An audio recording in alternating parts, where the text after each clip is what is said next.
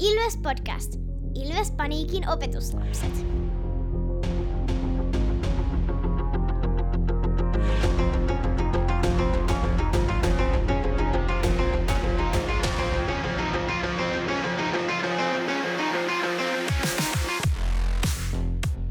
Morjes, morjes ja tervetuloa jälleen Ilves-podcastin pariin.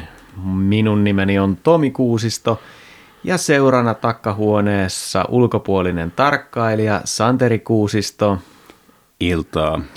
sekä asiantuntija Markus Kosonen. Morjesta. Tämän jakson Ilves-podcastia tarjoavat Pauli Jarvansalo ja Watahoki. Watahokihan on äh, jääkiekoihoinen podcast tuolta Rapakon toiselta puolen erityisesti heillä fokuksena on teksasilainen jääkiekko ja tietenkin kannattavat siellä myös Tampereen Ilvestä, koska kun tekivät tuossa viime kaudella, kun se oli äh, Lancasterin ja Baptisten, koska se oli se Baptiste meillä, mutta onko se kaksi vuotta aikaa? Missä se nykyään on? Kuka se on? Koskaan kuullutkaan kaverista.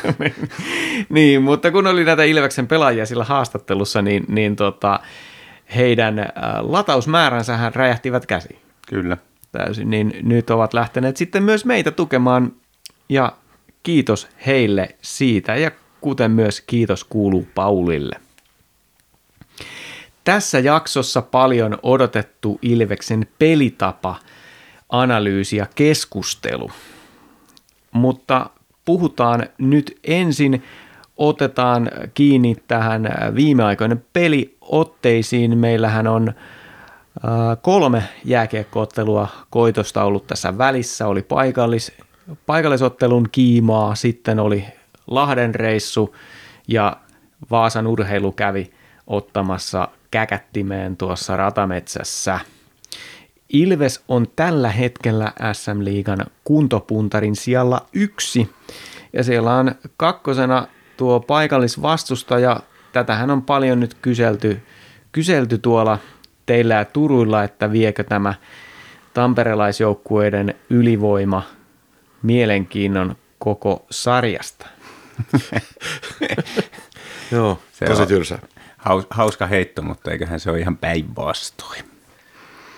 Sehän on juurikin, eikä se tee kaikille hyvää, kun me ollaan niin kovia. Kyllä, kyllä. Ja on kaksi joukkuetta, jotka siellä kilpottelee siitä ykkössijasta, että monena vuonnahan on ollut sillä että tässä vaiheessa kautta siellä on jollain kymmenen pisteen kaula ja sitten arvuutellaan, että onko siellä kellään muulla saumaa runkosarjan mestaruuteen.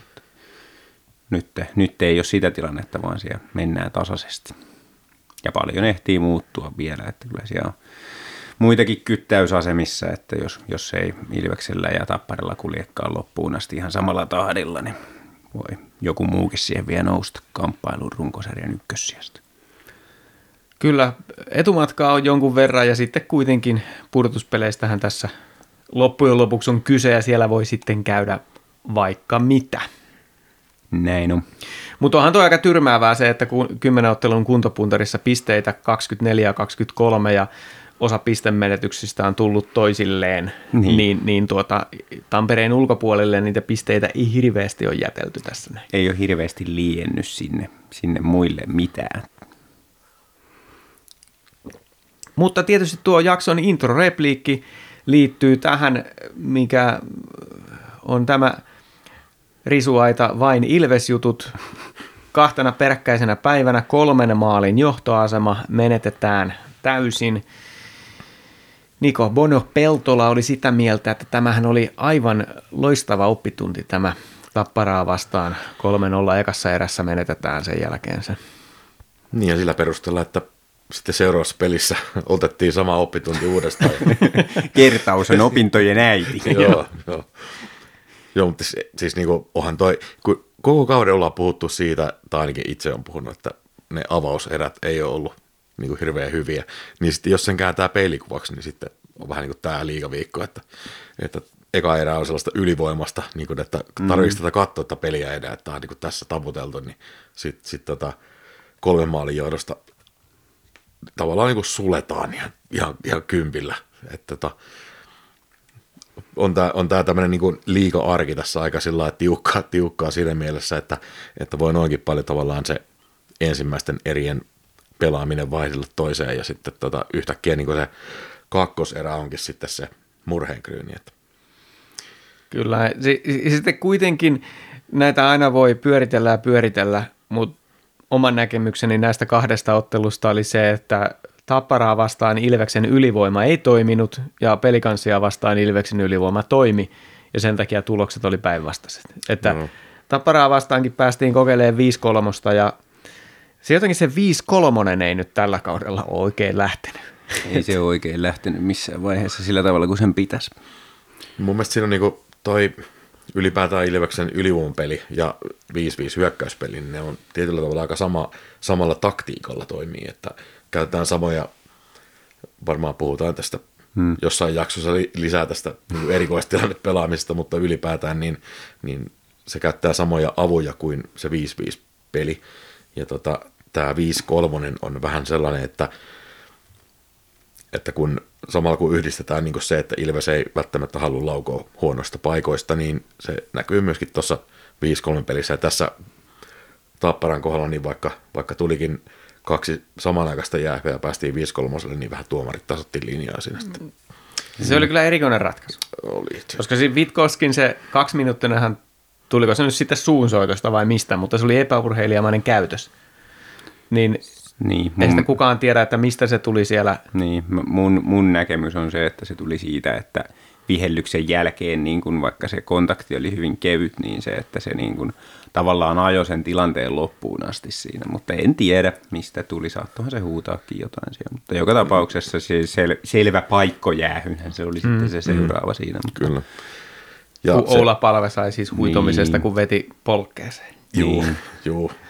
Mutta ihan turha tuomareita syytellä, kyllä tosiaan paikat oli, ja kun ei vaan osata itse tehdä ylivoimalla maalia, niin noin siinä käy.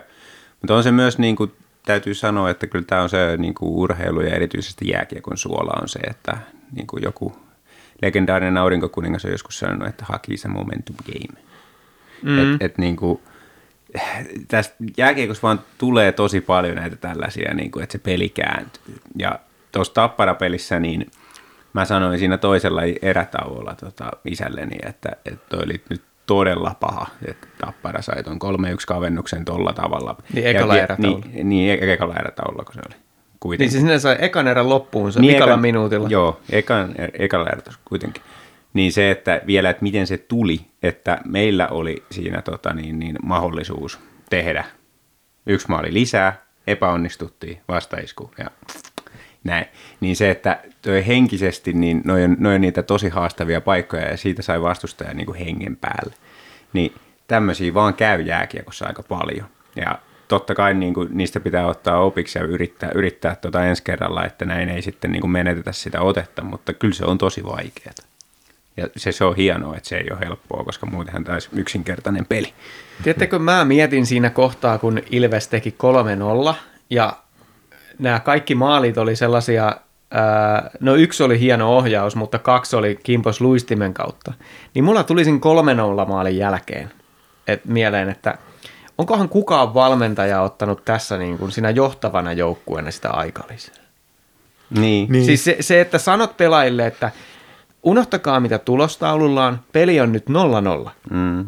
Ja nyt te pelaatte sellaista peliä, kun pelataan 0-0, mutta se, että kun se on aina se, että jos sä ikään kuin kiinnität huomiota siihen tilanteeseen, tai siis jotain teet mm. erikoista, niin sitten se voi olla se pelko, niin kuin Kari Kivikin joskus sanoi, että meneekö se niin kuin enemmän paniikkiin ja lukkoon se joukkue niin, sitten, jos sä rupeat niin kuin hätäileen siinä tai niin. No, tässä kohtaa ei niin kuin aika lisää otettu ja sitten oikeastaan hyvin, hyvinkin tuohon viitaten, niin se 3-1 tuli kavennus siihen ekan loppuun, niin mm. siinä palve lähti vähän liian, liian innokkaasti hyökkään, että ei olisi tarvinnut johtaa 4-0 siinä kohtaa peliä, vaan ihan se mm. 3-0kin riittää, mutta että sen tavallaan mm. niin innokkuuden myötä niin tuli vähän niin kuin pelilukuvirhe ja sitten Tappara iski siitä ennen.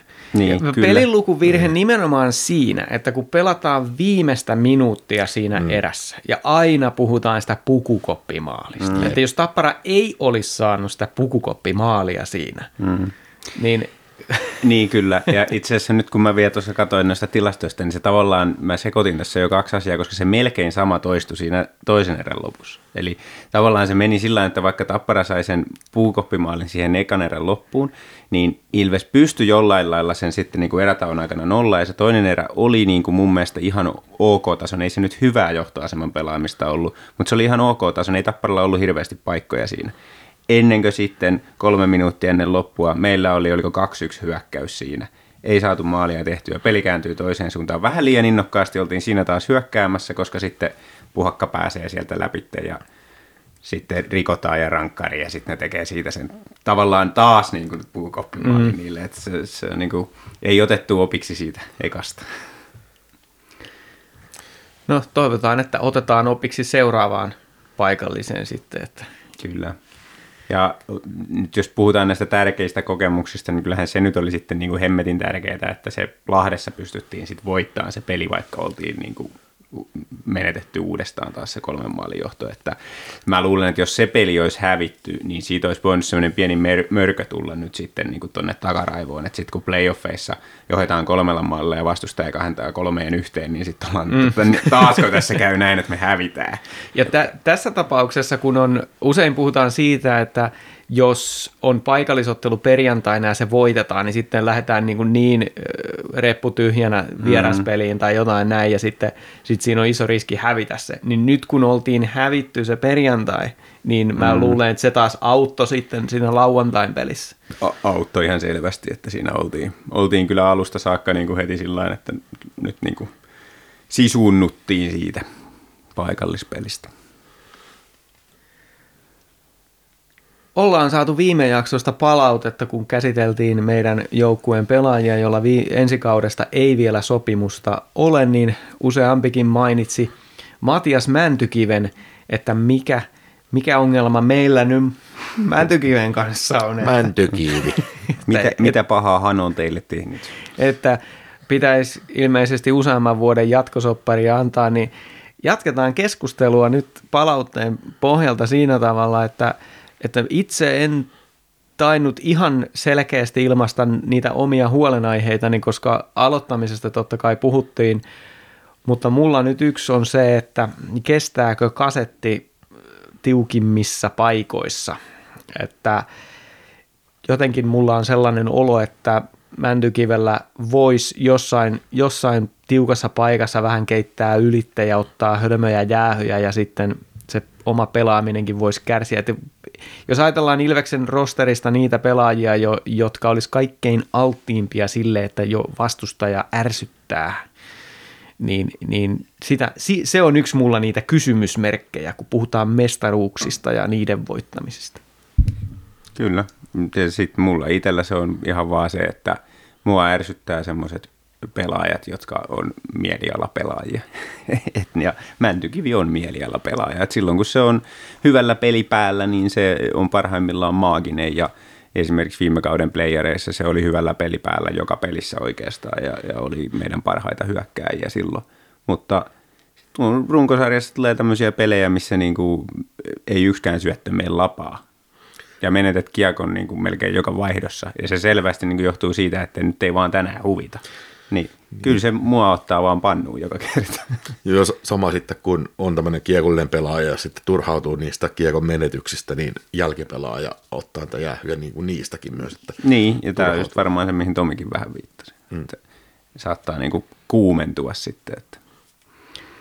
Ja mites kun Mäntykivi, jos pääsee läpi jo, niin millä todennäköisyydellä se on kiekkorepus? Kolme. Kolme prosenttia. Joo.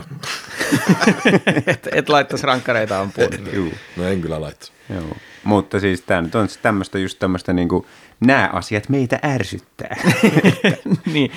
niin kuin, mutta se, sehän on hyvä vaan, että on pelaajia, jotka jakaa mielipiteitä.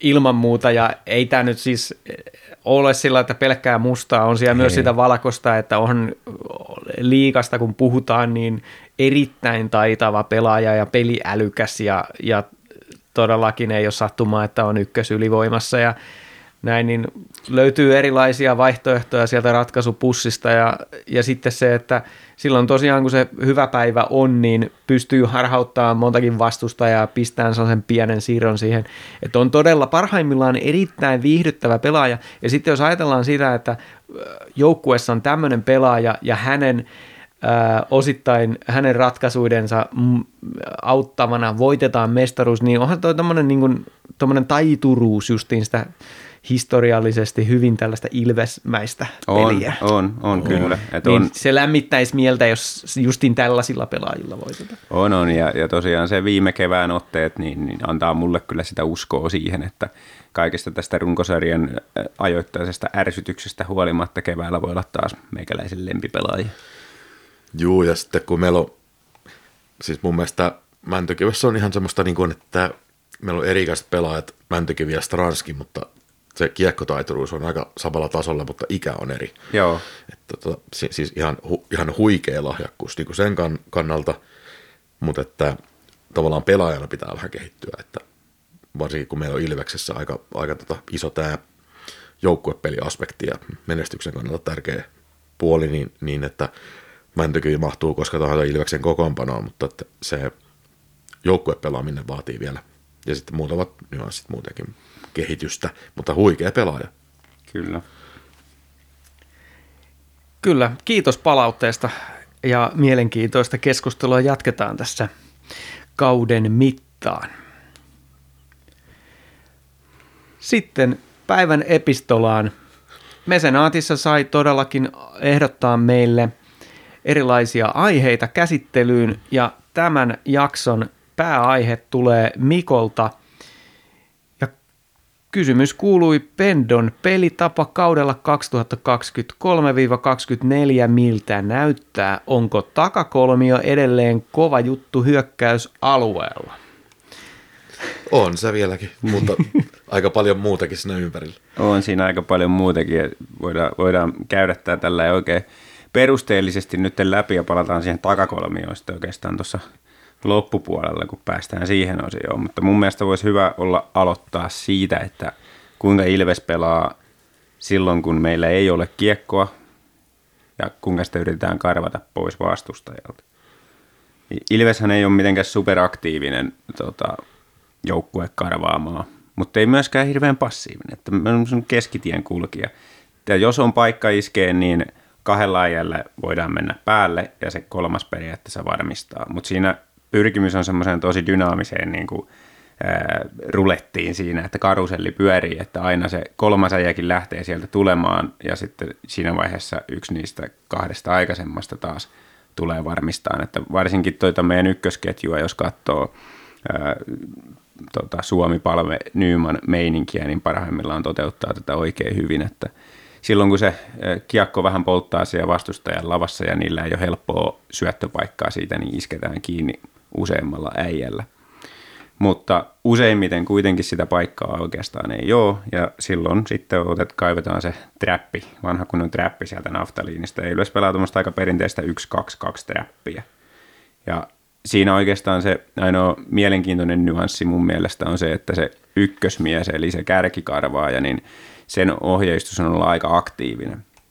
Että moni muu joukkue pelaa sitä 1-2-2 trappia sillä että sen kärkikarvaajan ainoa tehtävä on ö, tota, ohjata sitä vastustajaa jommalle kummalle puolelle, jolloin se kenttä saadaan halkastua ja voidaan helpommin puolustaa sitä ja estetään kaikki nuo läpisyötöt siitä keskialueen tai niiden oman alueen läpi. Ilveksenkin kärkikarvaaja tekee tätä ja se on sen varmaan tärkein tehtävä Ilvekselläkin, mutta sillä on aika paljon vapautta ja myös niin kuin ohjeistusta selvästi olla aktiivinen, eli mennä lähelle sitä vastustajan kiekollista pelaajaa ja pistää se luuta pyörimään, eli yrittää saada häirittyä sitä sen pelin avaamistyöskentelyä. Joo, just, just näin, että tällä perusjääkekkopelin taktiikoita kerrataksemme, niin, niin tota, avauspelissä tietysti niin kuin halutaan, että vastustaja avaa jompaan kumpaan laitaan, jolloin on vähemmän syöttösuuntia Kyllä. keskialueella. Ja Ilves pyrkii niin kuin siihen, että ei pyritä karvauspelissä välttämättä kiekon saanteihin siellä hyökkäysalueella, mutta si- että ohjataan sitä avauspeliä niihin laitoihin ja sitten myöskin pakit tulee hyvin vastaan sieltä painallisesta laidasta, niin, niin silloin pystytään hyvin kitkeen se hyökkäys jo sinne niin tavallaan ennen siniviivaa. Kyllä. Tässä muuten, äh, tämä on hauska, kun tätä trappia, joka kirjoitetaan mm. siis trap, eli puhutaan englanninkielen sanasta, joka tarkoittaa ansaa. Mm. Niin onko tämä, tuleeko tämä sana siis siitä, että kun ryhmitytään keskialueelle joko siihen 1-2-2 muodostelmaan, tai sitten niitähän on muitakin vaihtoehtoja, on vissiin 1-1-3 ja onko se 2-3 ja mitä näitä on, mutta siis ajatus on se, että siinä keskialueella ollaan ryhmitytty sillä tavalla, että kiekon menetys tulee vastustajalla siinä, he jäävät niin sanotusti ansaa ja sitten saadaan nopeasti käännettyä se toiseen Kyllä, päin. siitä se juuri tulee. Eli ajatus on se, että ei yritetäkään ottaa sitä vastustajalta kiekkoa pois siellä heidän omalla alueellaan, vaan sitten on ennakkoon sovittu yhdessä, että missä ne iskut tehdään. Ja vastustaja niin kuin sitten menettäisi sen kiekon siinä. Eli Ilveksellähän se menee niin, mikä on aika tyypillinen tällaisessa 1-2-2 trapissa, eli se ensimmäinen isku tulee siinä tota, vastustajan sinisen ja punaviivan välissä. Eli noi, niin kuin ne kaksi alempaa, alempana olevaa hyökkääjää, niin riippuen siitä kummalle puolelle se hyökkäyksen lähtö on vastustajalla saatu ajettua, niin siltä puolelta se hyökkääjä iskee kiinni siinä viimeistään punaviivalla. Sitten jos se siitä vielä pääsee läpi, niin mahdollisuuksien mukaan pakit iskee sitten uudestaan omalla sinisellä. Ja nämä on niin kuin se, missä se ansa niin sanotusti on tässä hommassa. Laukeaa. Eli laukeaa niin, niin, siinä siis, kohtaa ja siinä saadaan kiekko pois ja vastaisku. Trapin tavallaan ihanteellinen tilanne on se, että, että tota vastustaja saa avattua hyökkääjälle sen pelin, mutta se joutuu laittaa sen pääty.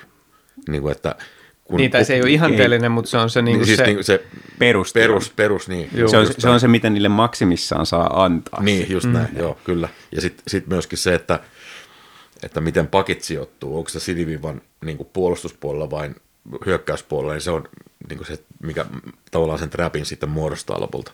Kyllä.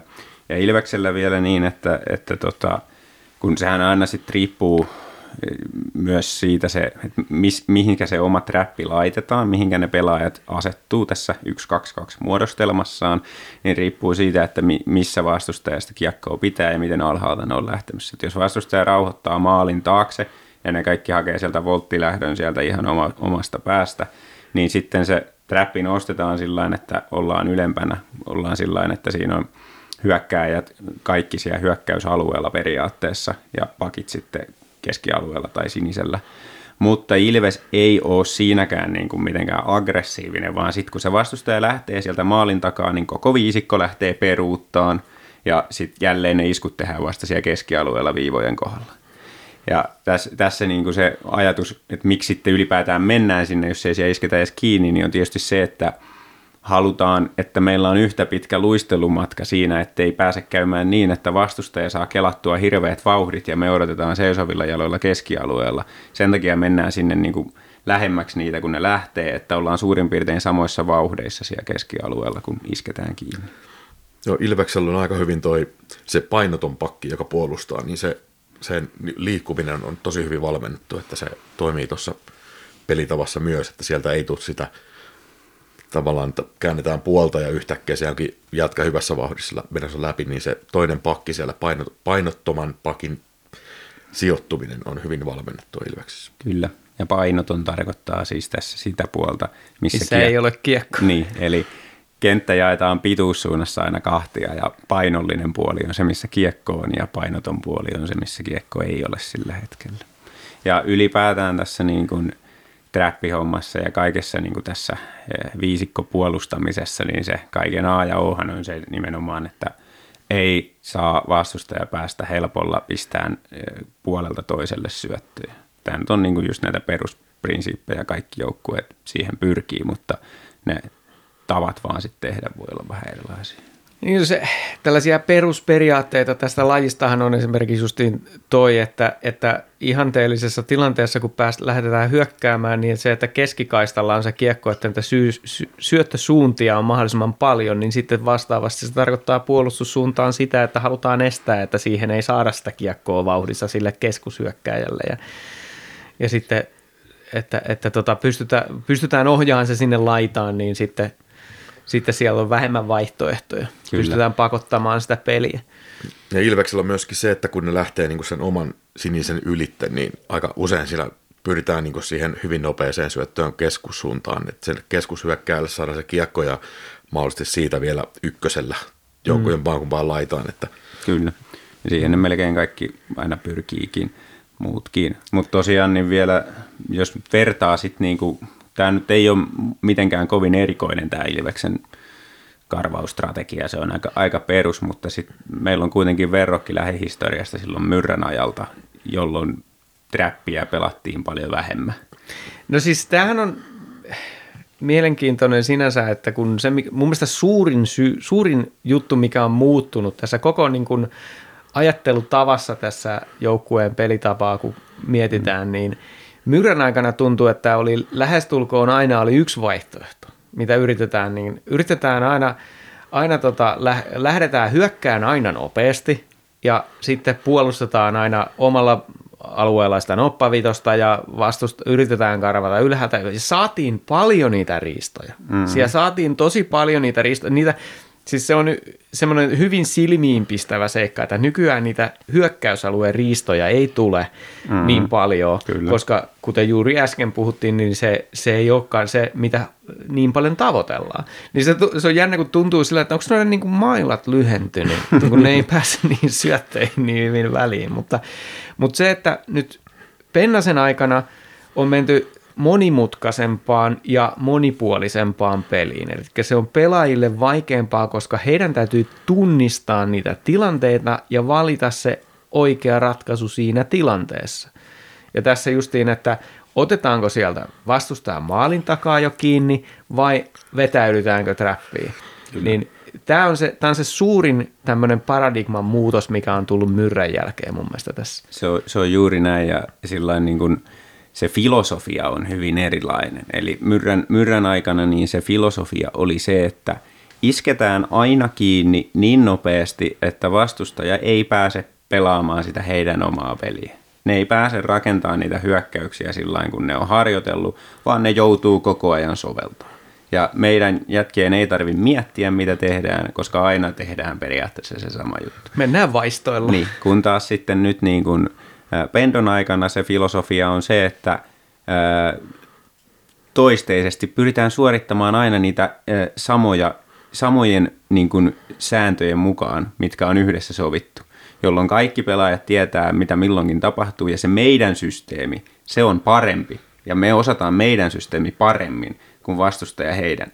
Joten antaa vastustajan pelata se heidän systeeminsä ja hakea avauspelinsä siten, kun he sen haluaa tehdä, me ollaan parempia siinä puolustamisessa, sitten me kyllä saadaan riistettyä se kiekko siinä keskialueella tai sitten viimeistään omassa päässä. Tämä on niin kuin se filosofia on erilainen, että luotetaanko siihen, että meidän taktinen kyvykkyys on parempi kuin heidän, vai halutaanko mieluummin, että ei vastustaja pääse edes yrittämään sitä, mitä ne yrittää tehdä? Halutaanko rikkoa koko ajan vai antaa niiden rakentaa? Tuossa viikon jossain pelissä oli Joona Ikonen haastattelussa ja mainitsi näin, että, että Ilveksen tavallaan niin kuin hyvä perusvire rakentuu siihen, että puolustuspeli on ensin. Toki vastaaja oli Joona Ikonen, joka huolehtii mm-hmm. puolustuspelistä hyvin, mutta, mutta luonnehtiiko se niin kuin sitten Ilveksen pelitapaa, että, että onko kun tavallaan Myrränkin aikana puolustus oli ensin. Niin, että, että edelleenkin se sama periaate on olemassa, mutta nyt vaan niin kuin tehdään paikoista maalit, koska ne paikat on aina hyviä paikkoja. Että niin. No mä näkisin sen, siis tää, tämän näin, että se on eri asia sanoa, että puolustuspeli ensin ää, kuin se, että on, onko puolustusvalmius aina hyvä Joo. joukkueella. Mm. Mm. Kun tämä, että on näitä, okei, nyt kaikki pelaajat jäällä tunnistaa, että vastustaja pääsee ottaan sellaisen rauhallisen viivälähdön, me ei päästy heti iskeen kiinni sinne takalaitaan mm. niin nyt kaikki tietää, että me vetäydytään tähän tietynlaiseen trappiin. Niin nyt me ollaan kaikki yksimielisiä siitä, nyt meillä on se, kaikilla on se sama puolustusvalmius tässä. Kun verrattuna siihen, että myrrän aikana mentiin tosiaan vaistoilla ja iskettiin kiinni sinne ja näin, niin sitten ei ollut kaikki, ei ollut, viisikko saattoi olla hajallaan, toiset on vielä omalla sinisellä ja toiset on siellä vastustajan maalin takana, niin silloin, jos se vastustaja pääsee siitä ekasta allosta ylitte, niin vaikka niillä hyökkäillä, niillä karvaillakin, siellä se puolustaminen oli niin kuin tosi tärkeänä mm. mielessä, niin se ei ollut se viisikon yhtenäisyys, ollut se puolustusvalmius niin kuin siinä selkeästi. Just näin, just näin. eli yksilötasolla niin kuin sekä Myrrän että Pendon, että varmaan melkein jokaisen niin kuin valmentajan joukkueet liikassa, niin puolustaminen tulee ensin. Se on tärkeää olla niin kuin, valmiina siihen puolustamiseen ja tehdä töitä. Myrrän aikana varsinkin, niin se ajatus oli, että siellä kentällä pitää tehdä töitä päämärkänä koko ajan. Mutta sitten se, että se viisikko on koko ajan valmis puolustaa, niin tämä on se niin kuin määrittävä filosofia siinä tässä Pendon kiekossa verrattuna Myrrän kiekkoon, että – se on niin kuin se ihan ykkösjuttu. Ja se näkyy kaikessa tekemisessä siinä, että miten, mitenkä karvataan, mitenkä pelataan itse kiekolla, niin ka- kaikkea sitä määrittää se, että se viisikon pitää olla koko ajan niin kuin se, sillä tavalla asemoitu, että jos kiekko menetetään tai ö, jos se on jo vastustajalla, niin että vastustaja ei pääse ylivoimahyökkäyksiin. Ja tähän nyt siis tulee sitten molempiin päihin se juttu, että myrrän aikana niin molempiin päihin tuli huomattavasti enemmän ylivoimahyökkäyksiä ja maalivahtien torjuntaprosentit oli matalia sen takia. Ja nyt sitten taas Pendon aikana niin päinvastoin. Joo, ja sitten niin kuin Pendon aikana toi niin sanottu takakarvaaminen, eli siis mm. tavallaan se, että, että hyökkävä joukkueen pelaaja on jo ohittanut sut, mutta sä häiritset takapäin mm. läpsyttämällä sinne mailaan tai käsille tai mihin tahansa, niin, niin että vaikka se ei aiheuta sitä, että se menettää kiekkoa, mutta se aiheuttaa sen, että se silloin iso – kiire syöttää se kiekko johonkin. Mm-hmm. Ja sitten kun ohjataan se karvauspeli sillä, että se on laidassa, mm-hmm. niin silloin mahdollisimman vähän syöttösuuntia ja silloin kiire, mm-hmm. niin se aiheuttaa virheitä. Kyllä. Ja tota, niin kuin meillä on useita laitureita, jotka toteuttaa hyvin tätä niin kuin, tavallaan takakarvaa. Juu. Niin tota, se toimii tosi hyvin yhdistelmänä tähän karvauspeliin. Tuohon jos ajatellaan, tota, että mitä voi tarkkailla Ilveksen peleissä, jos, jos ei ole tottunut tai, tai ei ole halunnutkaan keskittyä näihin erilaisiin taktisiin nyansseihin, niin toi on mun mielestä mielenkiintoinen juttu justiin seurata, että, tämä, että missä vaiheessa se meidän ylin pelaaja lähtee haastamaan niitä puolustajia siellä. Mm. Että just kun tuossa puhuttiin tästä ohjauspelistä, että yritetään ohjata se jommalle kummalle laidalle, niin joskus näyttää, että mitä se nyt lähti juokseen oikeasti. Että, että mm. ne on vastustaja rauho, rauhassa ryhmittäytymässä sinne oman maalin taakse, mutta silti se kärkikarvaa ja lähtee niin kuin just niin päämärkänä sinne ajan sitä, mutta sitten se aiheuttaa sen, että sen on pakko tehdä se valinta sen puolustajan, että kumpaan suuntaan se lähtee. Niin sitten se varmasti liittyy juurikin tähän, että on sovittu, että aja se tolle puolelle sitten. Ja mä oon, mä oon vähän kattanut sitä, että jos ajattelee, että miten vastustajan sitten kannattaa pelata se, niin toi, että just, että jos niillä vähän alkaa polttaa se kiekko siellä, mm. niin tuossa kun mulle yksi tulee sinne päälle, niin eihän se oikeasti pitäisi pystyä mitään riistoja siellä saamaan. Että, mm. että tota, niiden, jos ne pystyy pitämään pään kylmänä ja vähän siirteleen sitä kiekkoa siellä, niin silloin tämä ei oikein, oikein lähde tämä meidän karvaus. Mutta siinä on joskus käy näin, että kun meillä on aika laadukkaat pelaajat kuitenkin puolustussuuntaan myös, niin sitten ne tulee se vähän huono syöttö ja sitten tulee se riisto. Kyllä. Se on just näin. Ja, ja siis niin kuin jääkiekko pelaajan näkökulmasta, niin ensinhän pitää niin kuin voittaa se viiva, eli punaviiva. Mm. Niin tota, kun lähdetään avauspeliä vastustajan näkökulmasta tekemään, niin ensimmäinen tavallaan tavoite on ensin saada niin se kiekko haltuun vauhdissa olevalle pelaajalle ja sen jälkeen voittaa punaviiva.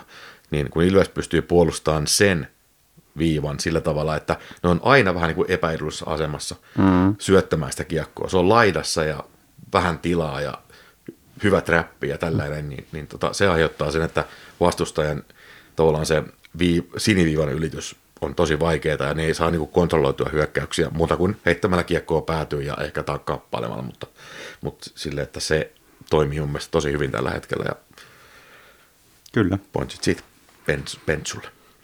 Otapa sieltä Santerin listalta sitten toinen, toinen tilanne. No se jatkumohan on sitten, jos sitä riistoa ei saada, niin se jatkumohan on sitten tosiaan se, että vastustaja ehkä heittää sen päätykiekon tai jollain muulla konstin pääsee Ilveksen alueelle ja sitten joudutaan pelaamaan sitä puolustusalueen puolustuspeliä, jos ei siellä voiteta kiekkoa heti itselle.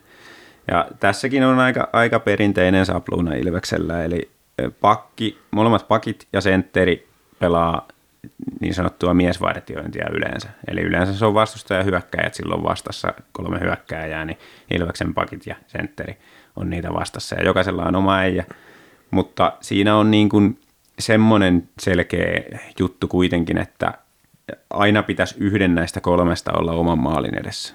Että jos vastustajan nyt se kolmas äijä meneekin jonnekin laidan lähelle ja ne laittaa kaikki, kaikki kolme äijää laitaan, niin Ilves ei laita kovin herkällä kaikkia kolmea sinne laitaan. Että yksi on siellä päivystämässä siellä maalin edessä, että jos jotain outoa tapahtuu, niin se on siellä valmiina.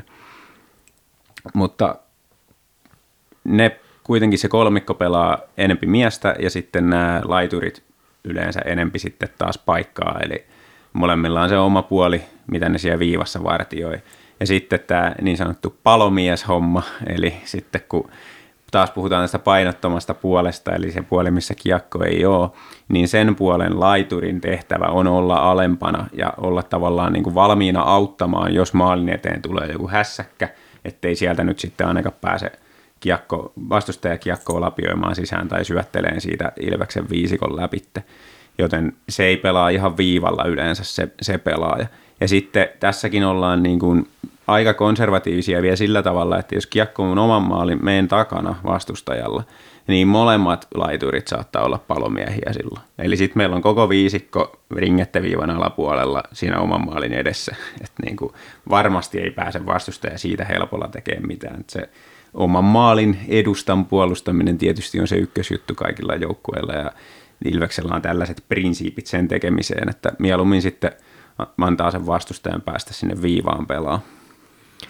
Yksi asia, mikä tässä on selkeästi omasta mielestä mennyt eteenpäin verrattuna edellisempään valmentajan aikaan on se, että ollaan aktiivisempia siellä omalla puolustusalueella. Kyllä. Itse olen avautunut tässä, tässä puheohjelmassa useampaan otteeseen siitä, että kuinka ajauduttiin sellaiseen ultrapassiiviseen, että ollaan siinä noppa viitosen muodostelmassa siinä oman maalin edessä ja vastustaja pyörii ja pyörii ja pyörii. Me ei päästä ikinä hyökkäämään. Joo. Ihan sama, okei, okay, että sen viiden minuutin jälkeen alkaa olla, okei, okay, ei ne maalipaikkoja ole saanut, mutta ei me, tästä pelistä tuu yhtään mitään, kun aina ollaan niin väsyneitä, että vaihtoa vaan. Ja, Kyllä. Niin, niin nyt ollaan selkeästi aktiivisempia. Ollaan. Siinä. ollaan aktiivisia ja se on sillä mielenkiintoista on se, että – ne ollaan samaan aikaan konservatiivisia ja aktiivisia, eli varovaisia ja aktiivisia. Eli pelaajien pitää olla aktiivisia, mutta viisikkona ollaan varovaisia. Eli siellä on aina jo, niin kuin, kun pe- pyritään siihen, että siellä on aina joku maalin edessä ja on tämä palomies ja parhaimmillaan kaksi palomiestä, niin se, että siellä maalin edessä on sitten niitä paikkaajia, jos sä häviät sen yksi ykkösen niin kuin puolustavana pelaajana, vastustaja pääsee susta ohi, niin se ei ole vielä niin kuin menetetty se peli siinä kohtaa. Ilveshän ei hirveästi tuplaa, eli ei, ei, ei ole kauheasti tämmöisiä tilanteita, missä Ilves laittaisi kaksi miestä kiinni siihen kiekolliseen ja pyrkisi hakemaan sen riiston, vaan se on aika lailla mies miestä vastaan siellä pelataan, mutta pitää olla aktiivinen ja sun tehtävä puolustavana pelaajana on saada riistettyä se kiekko vastustajalta, eikä ainoastaan vaan estää sitä, että se ei tule maalin eteen.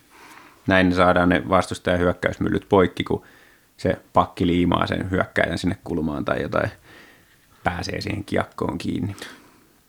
Joo, ja mu- muutenkin tuo puolustajien peli on sillä että jos joskus 90-luvulla oli semmoista, että pakkipari on sillä, että ne on samaan aikaan siniviivalla, niin, mm. niin Ilveksen pelissä pakkipari on aina painotettu mm. jo, jommin kummin päin, ja se mahdollistaa sen, että pystytään niin kuin sekä hyökkään että puolustamaan paremmin. Joo. Että se on aina tavallaan niin kuin, puolustamassa on aina, aina niin kuin oikeassa syvyydessä oikea määrä porukkaa, varsinkin kun sitten vielä on se setteri, joka, joka tota, tulee sinne alas. Että se, se on mun hyvin, hyvin kyllä valmennettu tuo puolustuspään kaikki pelit. Kyllä, ja sitten täytyy siis sanoa se, että meidän, me on monta kertaa puhuttu meidän pakistosta, että se on liikan paras, niin sehän tämän mahdollistaa, että voidaan pelata niin kuin – aktiivista siellä omassa päässä, niin on se, että meillä on luotto siihen, että ne meidän pelaajat on parempia ja ne voittaa ne yksi ykköset. No heti kun sä sanoit on just, että pelataan yksi yhtä vastaan, niin, niin tulee, tuli heti mieleen, että tämä tämä on valmennus tunnistanut materiaalin vahvuuden verrattuna vastustajiin ja se luotto on siihen. Jos mä taas ajattelen sitä, että mulla olisi joku vaikka kerhon pelaajisto käytettävissä, mm. niin silloin mun pitäisi silloin mä lähtisin miettimään, että meidän täytyy kyllä välillä niin kuin tuplata. Niin, että niin, nää niin muuten nää me ei meidän- saada ikinä sitä kiekkoa Niin, pois. me ei saada sitä pois, niin sitten se aiheuttaa sen, että se pitää se, jos on heikompi materiaali, niin sitten, että niiden pelaajien niin kuin, ö, pitää taktisesti osata tehdä kypsiä ratkaisuja ja nopeasti siellä. Kyllä. Että toi on, toi on tota noin niin mielenkiintoinen nyanssi se, että miten toi materiaali vaikuttaa näihin erilaisiin ratkaisuihin. Onko teillä näkemystä siihen, kun alkukaudestahan tuli näitä oho-maaleja, että miten toi voi olla noin vapaana tuolla, kun siellä tuntuu, että välillä miehet hukku maalin edessä, niin mistä, mistä se kieli silloin ja miksi se on nyt pääs, on päästy niistä tilanteista eroon? No mulla ei ole siihen mitään sen vahvempaa teoriaa kuin se, että siellä on vaan se niin kuin, puolustusvalmius pelaajilla kasvanut, että ne merkkausvirheet on mun mielestä ollut silloin alkukaudesta aika semmoisia karkeita ja et niissä ei mun mielestä ole kyse siitä, että olisi ollut jotenkin outo tai vaikea se Ilveksen puolustuspään pelisysteemi, että, että siinä on vaan pitänyt olla sitten hereillä, että se oma, oma ei pitää niin kuin nähdä sieltä. Mulla on tuohon aika selkeä No, vastaus, mutta anna tulla. Siis, no, no siis se perustuu siihen, että, että samaan aikaan kun niin kuin pakkiparin roolitus, niin kuin esimerkiksi tässä, mitä äsken puhuin tästä niin kuin puolustamisesta, että on eri syvyydessä puolustusta, niin, niin samaan aikaan niin kuin pakkiparien peli on niin kuin roolituksen kannalta edistynyt, niin samalla tavalla sentterien peli, peli niin kuin pakkien kanssa, että, että tota, sen takia niitä tulee nykyään vähemmän niitä, oho, se oli maalin edessä yksi joku jätkä, niin se on aina sillä että jompikumpi, pakki tai sentteri, sen pitäisi ottaa se jätkä, mutta mm. sitä ei otettu, mutta että se roolitus siinä, että millä tavalla järjestäydytään tavallaan puolustaa, niin, niin sentteripeli on, se puolustussuuntaisuus sentteripelissä on parantunut tässä kauden mittaan sen takia. Mä nostaisin sellaisen nimen esiin kuin Samu Bau, joka, jolla ain, en ole nyt tänään tarkistanut, mutta jossain vaiheessa oli niin kuin aika karmea toi plus-miinus-tilasto. Ja kyllähän se on siellä jäälläkin näkynyt, että niitä nukahduksia on tullut siellä omassa päässä nimenomaan. Mm. Että kun puhutaan lahjakkaista hyökkäjistä, niin tuntuu järjestään, että se on vasta aikuisena alka, aletaan sisäistää niitä puolustuspelaamisen hienouksia. Niin. Niin o- olenko oikeassa, jos sanon siinä sillä tavalla, että sen, tämän nelosketjun sentterin pitää olla parempi puolustaan kuin mitä Samu Bau on ollut tähän mennessä tällä kaudella? Kyllä, ehdottomasti. Juu. Pitäisi olla vähän parempi kyllä. Että siinä on kanssa semmoinen seurattava asia, että kun ollaan omassa päässä ja nelosketju on jäällä, niin mitenkä se keskushyökkäjä pystyy, pystyy hoitamaan sen oman ruutunsa. Oman yksi ykkösensä pitää pystyä voittamaan, joo. Ja vastaavasti, no sano vaan. Niin, sitten mä noista laitureista vielä, että yksi nimi, mistä mä puhuin alkukaudesta näiden merkkausvirheiden suhteen useamman kerran, niin Simon Stranski oli aika nukuksissa siihen aika monta kertaa. Nyt ei ole ollut. Pitkään aikaan ei ole tullut semmoisia nukahduksia, että en tiedä sitten, onko niinku, ö, reenijumi mennyt ohi ja sitä kautta vironnut, vironnut tuota, niin, niin aivotkin vai mistä on kysymys, mutta nyt on niinku sitoutunut paremmin siihen. Tota, Kyllä tämä on Pennasen hommia tämä. Mä luulen kanssa, että se on henkistä valmennusta nyt ollut, mm. jolla, jolla nämä on saatu kuntoon. Ja sitten kun muuten tuosta Bausta puhuit, niin, niin tota, Bau on pelannut tällä kaudella 30 peliä, niin sillä on kolme blokkia laukauksia. On aika vähän. Kes, keskushyökkäjä. Hmm. Kolme blokkia. Paljon, Niin kuin siis on niin kuin, keskushyökkäjän pitäisi pelissä blokata kolme. paljon, paljon Skodytekillä oli blokkeja, sä voit katsoa sen vielä sieltä. Mä, Katsotaan, mikä mä oli. tota, noista laitureista vielä, jos mietitään Ilveksen puolustusalueen puolustuspeliä, niin laitureidenkin pitää olla aika aktiivisia siinä, että kun vastustaja pelaa kiekon viivaa, niin laitureiden tehtävä on se, että sieltä ei saa päästä antaa, niin kuin, sieltä ei saa päästä laukoon niin kuin vaarallisia laukauksia tai helposti ohjattavia kiekkoja. Et esimerkiksi tässä sporttipelissä, niin se sportin ensimmäinen maali, niin äh, siinä oli tota, Ilveksellä laitureina Meskanen ja Könönen, ja molemmat pelas huonosti. Ensin, ensin tota, Könönen pelasi huonosti ja siitä melkein tuli paikka, ja sitten sen jälkeen Meskanen pelasi huonosti, ja siitä tuli sitten se laukaus, joka ohjattiin sisään. Eli Ja oli muuten, täytyy sanoa, että oli muuten tosi hieno maali. oli, oli todella hieno maali, eikä varmaan onnistu ihan joka kerta tuo ohjaus noin hyvin, mutta se, ei noita haluttaisi antaa yhtään enempää kuin on pakko, että pitää, pitää pystyä paremmin häiritseen sitä viivatyöskentelyä. Joo, mutta Koditekillä 30 peliin kuusi blokkia, että ei ole kovin hyvä sekään, mutta, mutta tosiaan niin kuin Jani Nyyman on se blokkitilaston ykkönen, että Joo. uhrautuu eniten. No niin. Mm. Ikävä 6-1. Ikävä, se- blokkasi aika monta. Sen vielä hei sanon, että il, nyanssina, niin Ilves ei hirveästi, hirveän mielellään vaihda merkkauksia siellä omassa päässä. Että tämä liittyy siihen, ettei myöskään tuplata kauheasti. Niin mieluummin mennään sen oman äijän perässä siellä. Niin sen takia näkyy Niin. niitä puolustajia joskus siellä siniviivalla. Niin. Ja, ja Lester muun muassa reagoi sosiaalisessa mediassa, kun joku oli, että, että hänen vikansa ja hän vastasi, että et tiedä mistä puhut. että kun siinä oli vissiin sentteri hukannut sen oman äijänsä. Niin, kyllä, just näin. Et, et mielu- mieluummin se pakki seuraa sinne siniviivalle asti sitä, kuin se, että alka- alkaisi vaihtaa siinä laiturin kanssa tai muuta. Että näin, näin se aika pitkälti menee. Toki aina on niin kuin, täytyy ne pelaajien ne päätökset sitten tehdä ja jossain kohtaa täytyy vaihtaa ja näin, mutta, mutta sit mielellään ei tehdä sitä. Sitten kun saadaan se kiekko pois siellä omalla alueella tai jossain muualla ja lähdetään hyökkäyssuuntaan, tämä on se osa-alue mun mielestä, missä aina niin kuin maalikolle ensimmäisenä näkyy se päävalmentajan vaihtuminen, että, että ennen vanhaa meillä oli yksi vaihtoehto, että, eli pääkolmantena jalkana suoraan täysiä vaan toiseen päähän, ää, vaikka neljä muuta kentällisestä menisi vaihtoon, niin sä lähdet yksin sitä viittä vastaan sinne haastaan. Kyllä. Ja nykyään on taas se, että pitää tunnistaa se tilanne, halutaanko vaihtaa. Jos halutaan, niin jos on mahdollisuus, niin kierrätetään alakerran kautta ja sitten lähdetään volttilähdellä mahdollisesti joskus ehkä jopa maalin takaa, mutta nykyaikaisempaa ehkä on toi, että otetaan siitä maalin edestä, maalin edestä pää pystyssä, lähdetään viidellä kaistalla meneen kohti toista päätyä.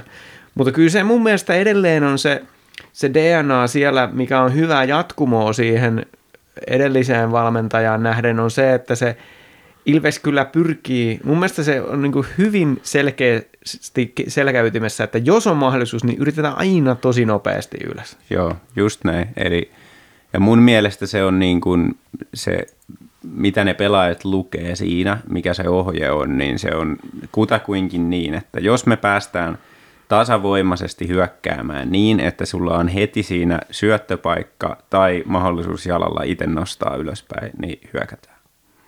Totta kai jos ollaan lähdössä vaihtoon, niin eri asia, mutta niin kuin, ja sitten on poikkeustilanteita, että jossain kohtaa saatetaan lähteä alivoimaisenakin, koska on niin hyvä niin kuin kaista, mistä mennä ja repiä ja näin.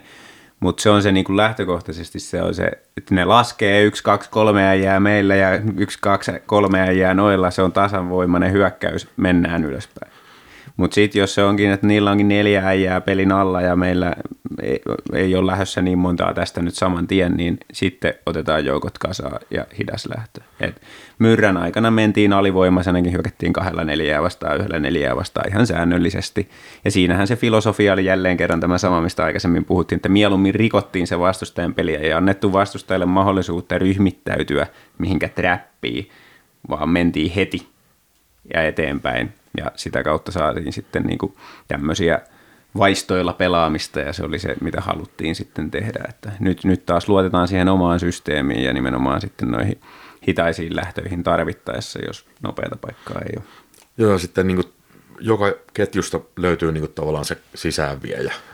Tavallaan kiekon, että joku vaikka Mäntykyvi on hyvä esimerkki siitä, että kun sille kun laitat sen niin kuin perusvauhtiin keskialueelle sen syötön, niin se vie sen sisään menettämättä kiekkoa ja, ja tota, tavallaan se on paljon parempi, että ei heitä kiekkoa vaan päätyyn, vaan että viedään se sisälle alueelle ja sitten tiputaan sinne pakistoon vaikka, niin saadaan niin kuin kontrolloitu hyökkäys.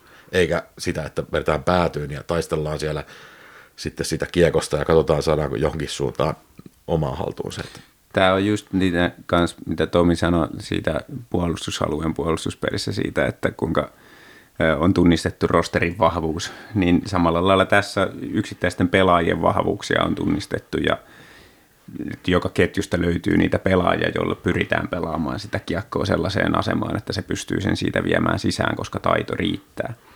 Sitten täytyy tähän vielä sanoa kyllä niin kuin se, että ää, tietyillä pelaajillahan on sitten niin kuin vapauksia enemmän, että siellä on tämmöisiä Simon Stranskeja esimerkiksi, joilla on lupa lähteä hyökkäämään kahdella neljää vastaan, mm. koska hänellä on se taito, että hän tuosta harhauttaa tuon ensimmäisen pelaajan ja kas kummaa, sen jälkeen se onkin kahdella kahta vastaan hyökkäys. Että niin kuin tämmöisiä lupia siellä on kuitenkin sitten, niin kuin, että jos, jos tota löytyy se niin kuin, ää, taito pelata, niin ei ole pakko aina rauhoittaa, vaan voi, voi tehdä niitä omiakin ratkaisuja. Se, mikä tällä kaudella on mun mielestä ollut tosi hyvän osa hyökkäyksiin lähdöissä, että siellä omassa päässä kun ollaan, niin tuntuu, että ne tuet on aika lähellä. Että silloin kun viime kaudella tuli huonompia otteluita, niin tuntuu, että se, tämä oli yksi semmoinen kipukohta joukkueessa, että, että, ne, että ei päästy paineen alta pois, koska sillä, joka, sillä kiekollisella pelaajalla, kun tuli kaksi vastustajaa naamalle, naamalle niin ei ollut sitä kaveria siinä lähellä. Joo. Niin tässä mun mielestä se viisikon yhteispeli on parantunut. Ja siellä on ne selkeät vaihtoehdot ja kuviot, Ihan nyt yksi esimerkki se, että kun pistetään se rännikiekko, niin siellä on se laidassa se kaveri, joka ohjaa sen sitten siitä laidasta siihen metrin kahden päähän, jos on täydessä vauhdissa menossa kaveri toista niin kuin punaviivaa kohti, niin, niin tämmöiset on mun mielestä paremmin selkäytimessä nyt tällä kaudella kuin oli viime kaudella. Kyllä, ja ihan jos just vaikka niin katsoo sitä, että kun vastustaja heittää päätykiekon Ilveksen päähän ja meillä on ensimmäisenä meidän pakki menossa siihen kiekkoon, niin siinä on pakkikaveri on aina tosi lähellä, niin kuin parin metrin päässä – ja sitten sentterikin on siitä niin kuin taas parin metrin päässä. Että pakki, pakki, sentteri yhteistyö, tuet on siinä lähellä, että kun se ensimmäinen pakki menee sen kiekon sieltä kulmasta hakee ja vastustajan karvaa ja hengittää niskaan, niin sillä on heti se nopea syöttöpaikka siitä johonkin.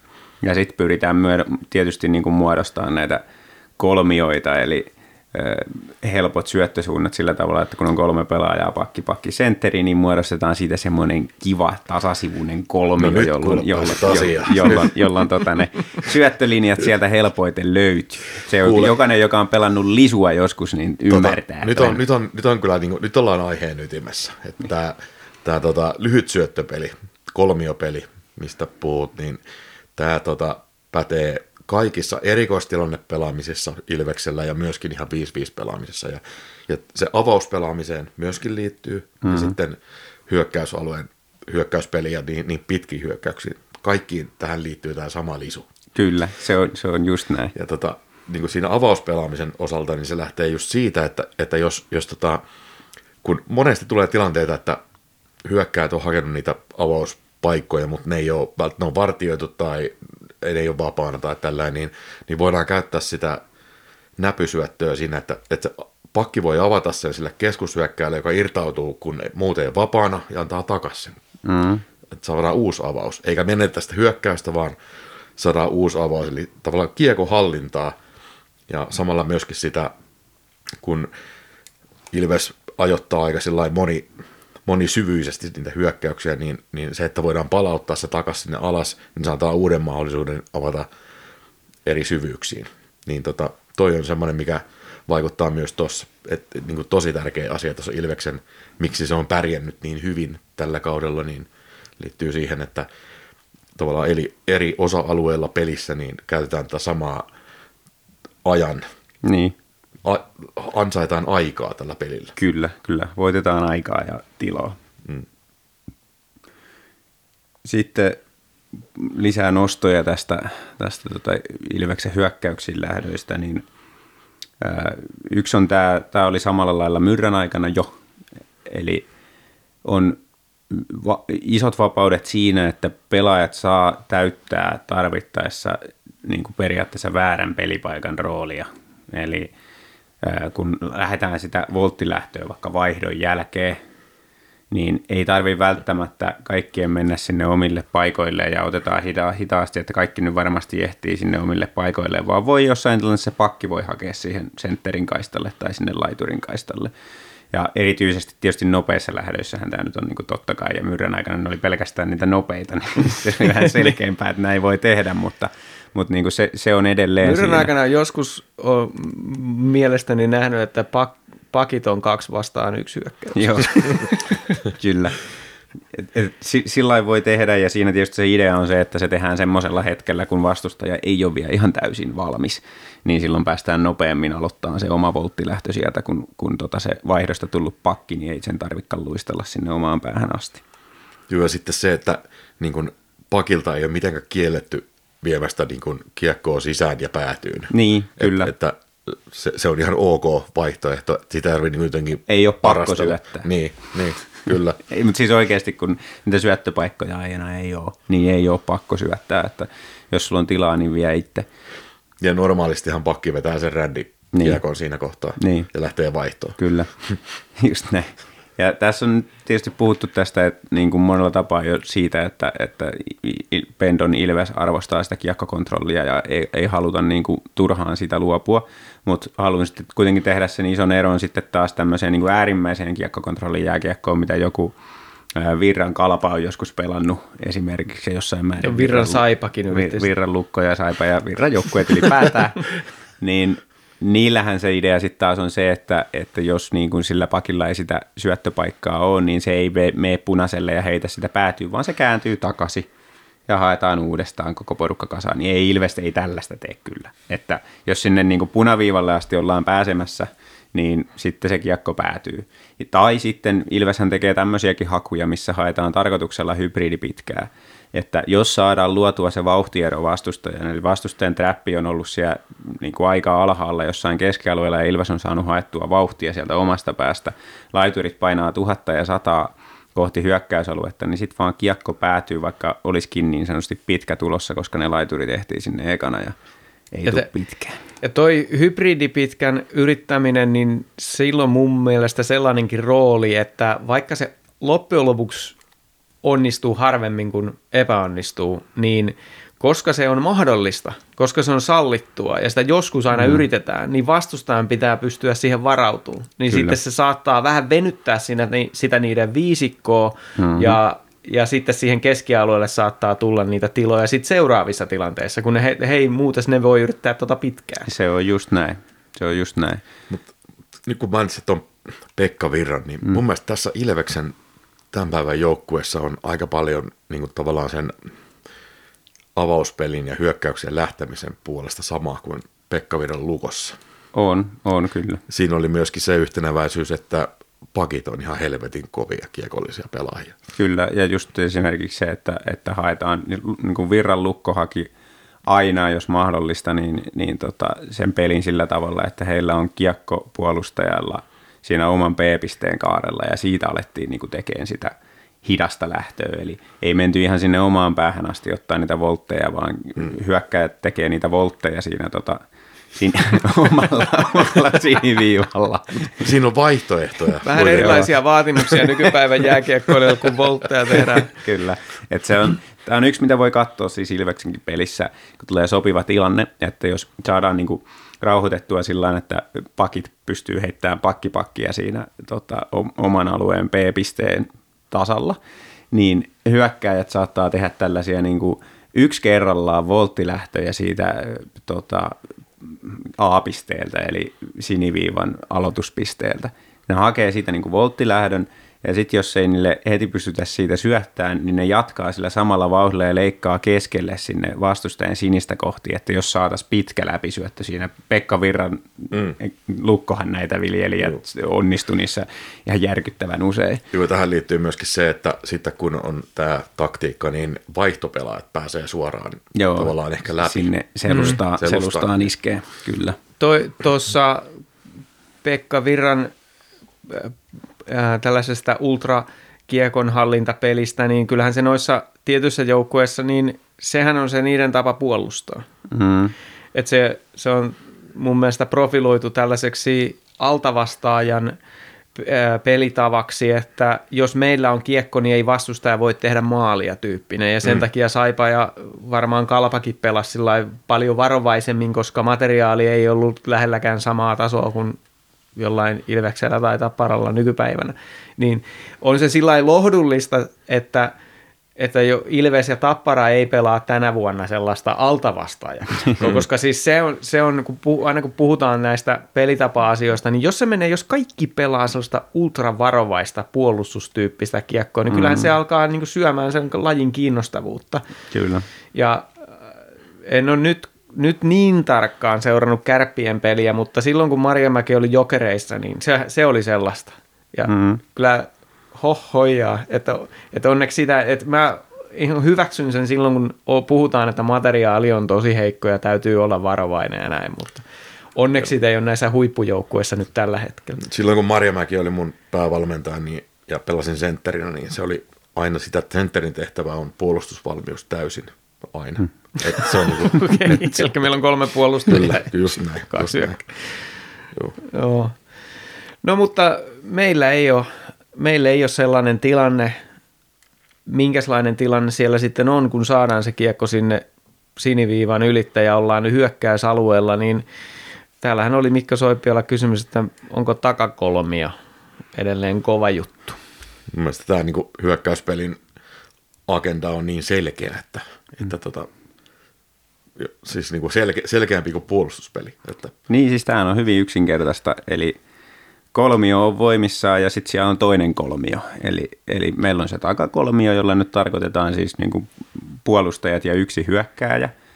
Ja tässä tapauksessa se ei ole läheskään aina sentteri, ja se on useinkin, musta tuntuu, että tässäkin on niin kuin roolitusta, että vähän pelaajasta tai ketjusta riippuen, että kuka se on se paras pelaaja sinne laittaa, että esimerkiksi Meskanen on aika usein kentällä ollessaan se pelaaja, joka pelaa kolmantena viivapelaajana, olisikohan ehkä sen laukaisuuhan takia mahdollisesti, tai sitten ei muuten vaan halua mennä maskiin, en tiedä johtuuko siitä.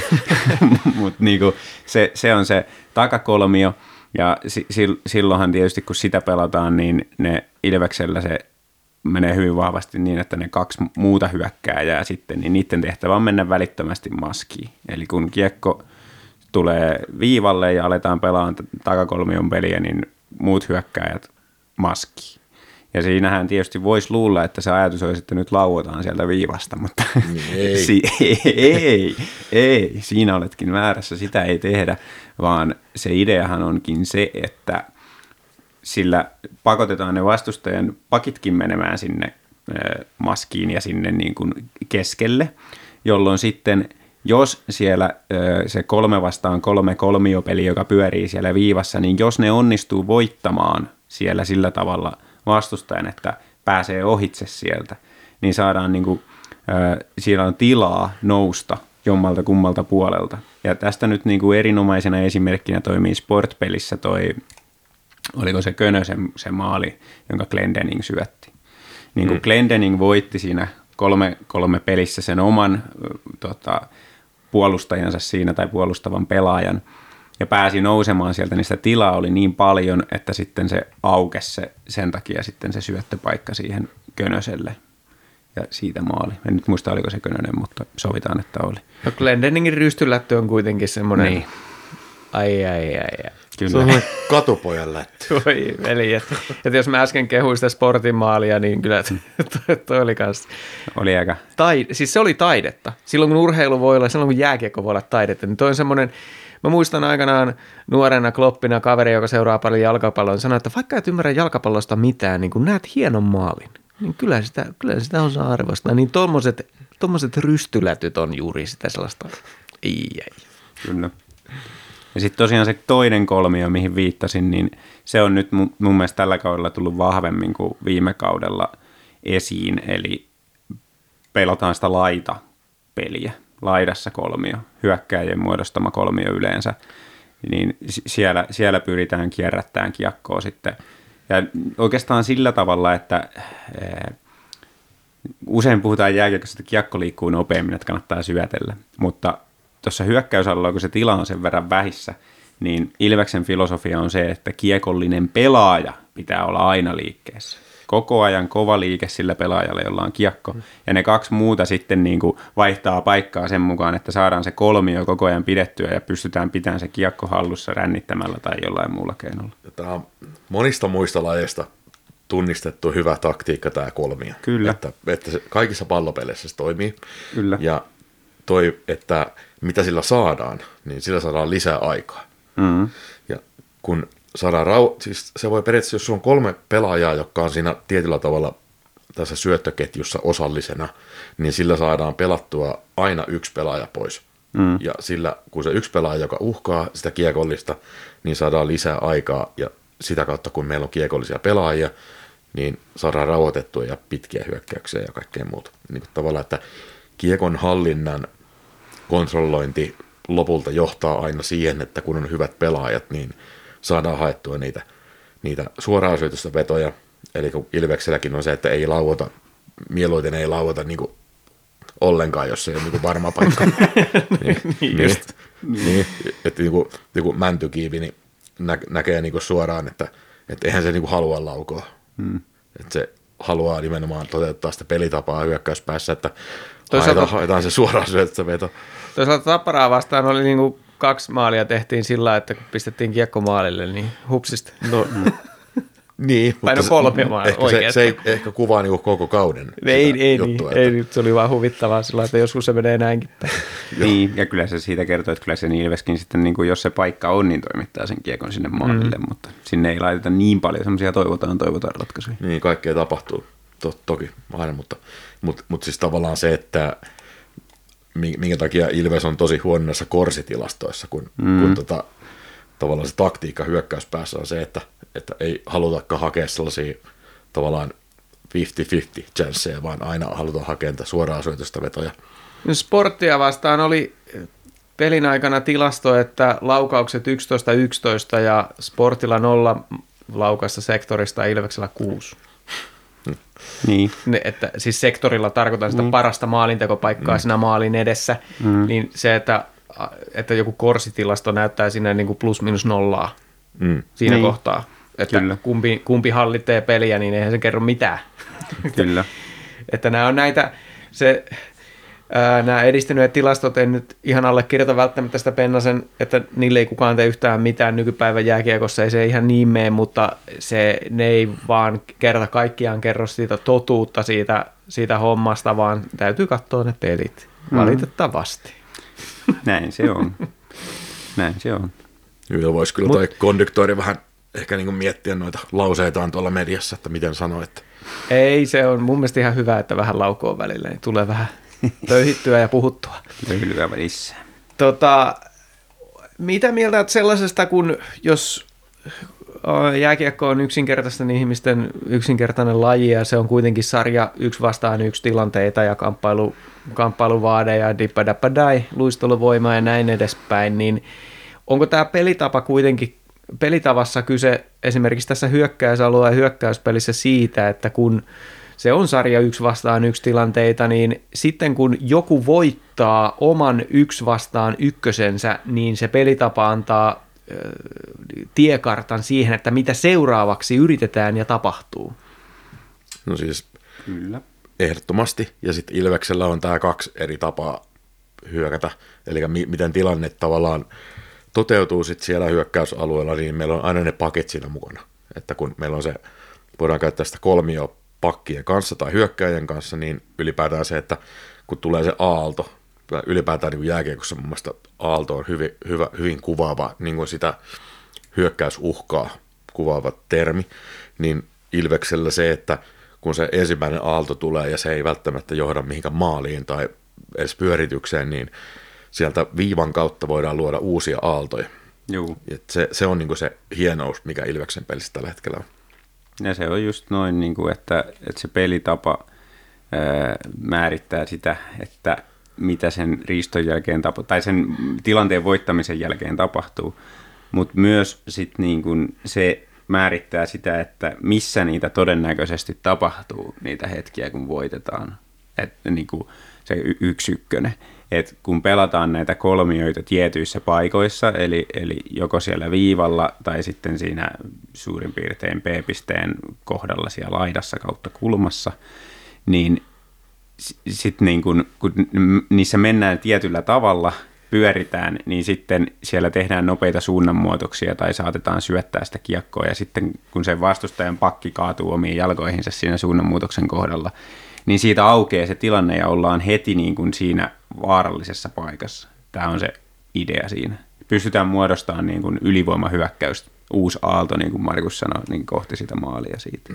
Joo, ja sitten toinen on se, että kun ideologia on lyhyt syöttöpeli, eli semmoinen vähän niin kuin käyttösyöttö, eli sä, kun sä oot pelaajana siellä jäällä, ja sä näet, että sulle tulee kohta syöttö, niin sä ajattelet jo ennen kuin saat sen lapaan, että mihin sä syötät seuraavaksi suoralla ykkösellä.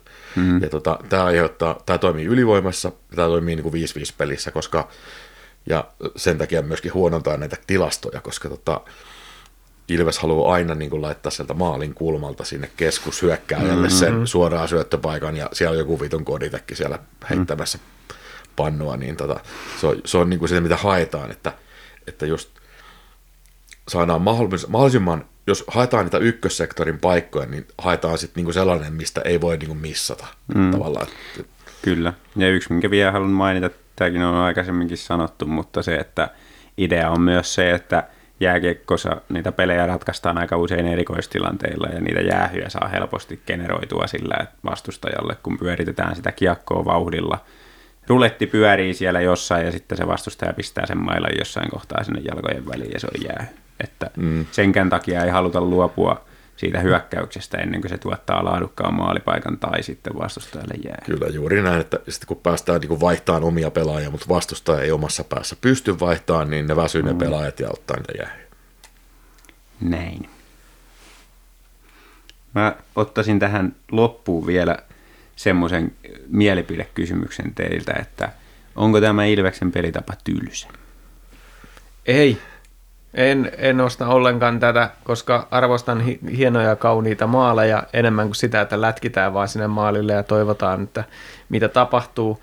Ja sitten se, että se on mielenkiintoisempi seurata ää, tällaista joukkuetta, jolla on monipuolisia vaihtoehtoja siihen hyökkäyspeliin ja sitten kuitenkin se ajatusmalli siitä, että pyritään nopeasti sinne hyökkäykseen, kun ää, jos nyt kaksi, kaksi tällaista ääripäätä, mitä, on tässä tullut, mitä olen ottanut puheeksi, että on se ää, super ää, varovainen kiekonhallintapeli, on tylsää, koska se on siis yksi toikkosta, mutta sitten saman tien, sama, samalla se on yksi toikkosta se, että jos yhdeksän kertaa kymmenestä me lähdetään yhdellä tai kahdella hyökkää ja vastustajan, vastustajalla on neljä, viisi pelaajaa siellä, niin se on niinku turhauttavaa katsoa mm. sellaista peliä, että ei tällä ole mahdollisuuksia onnistua tässä. Niin, se, se on viihdyttävää silloin, kun se toimii ja päästään ylivoimahyökkäyksiin, mutta sitten jos se vastustaja onkin vähän parempi, ja onnistuu estämään ne ja me jatkuvasti isketään päätä seinään ja menetään joka kerta kiekko keskialueella, niin se ei ole kauhean viihdyttävää. Hmm.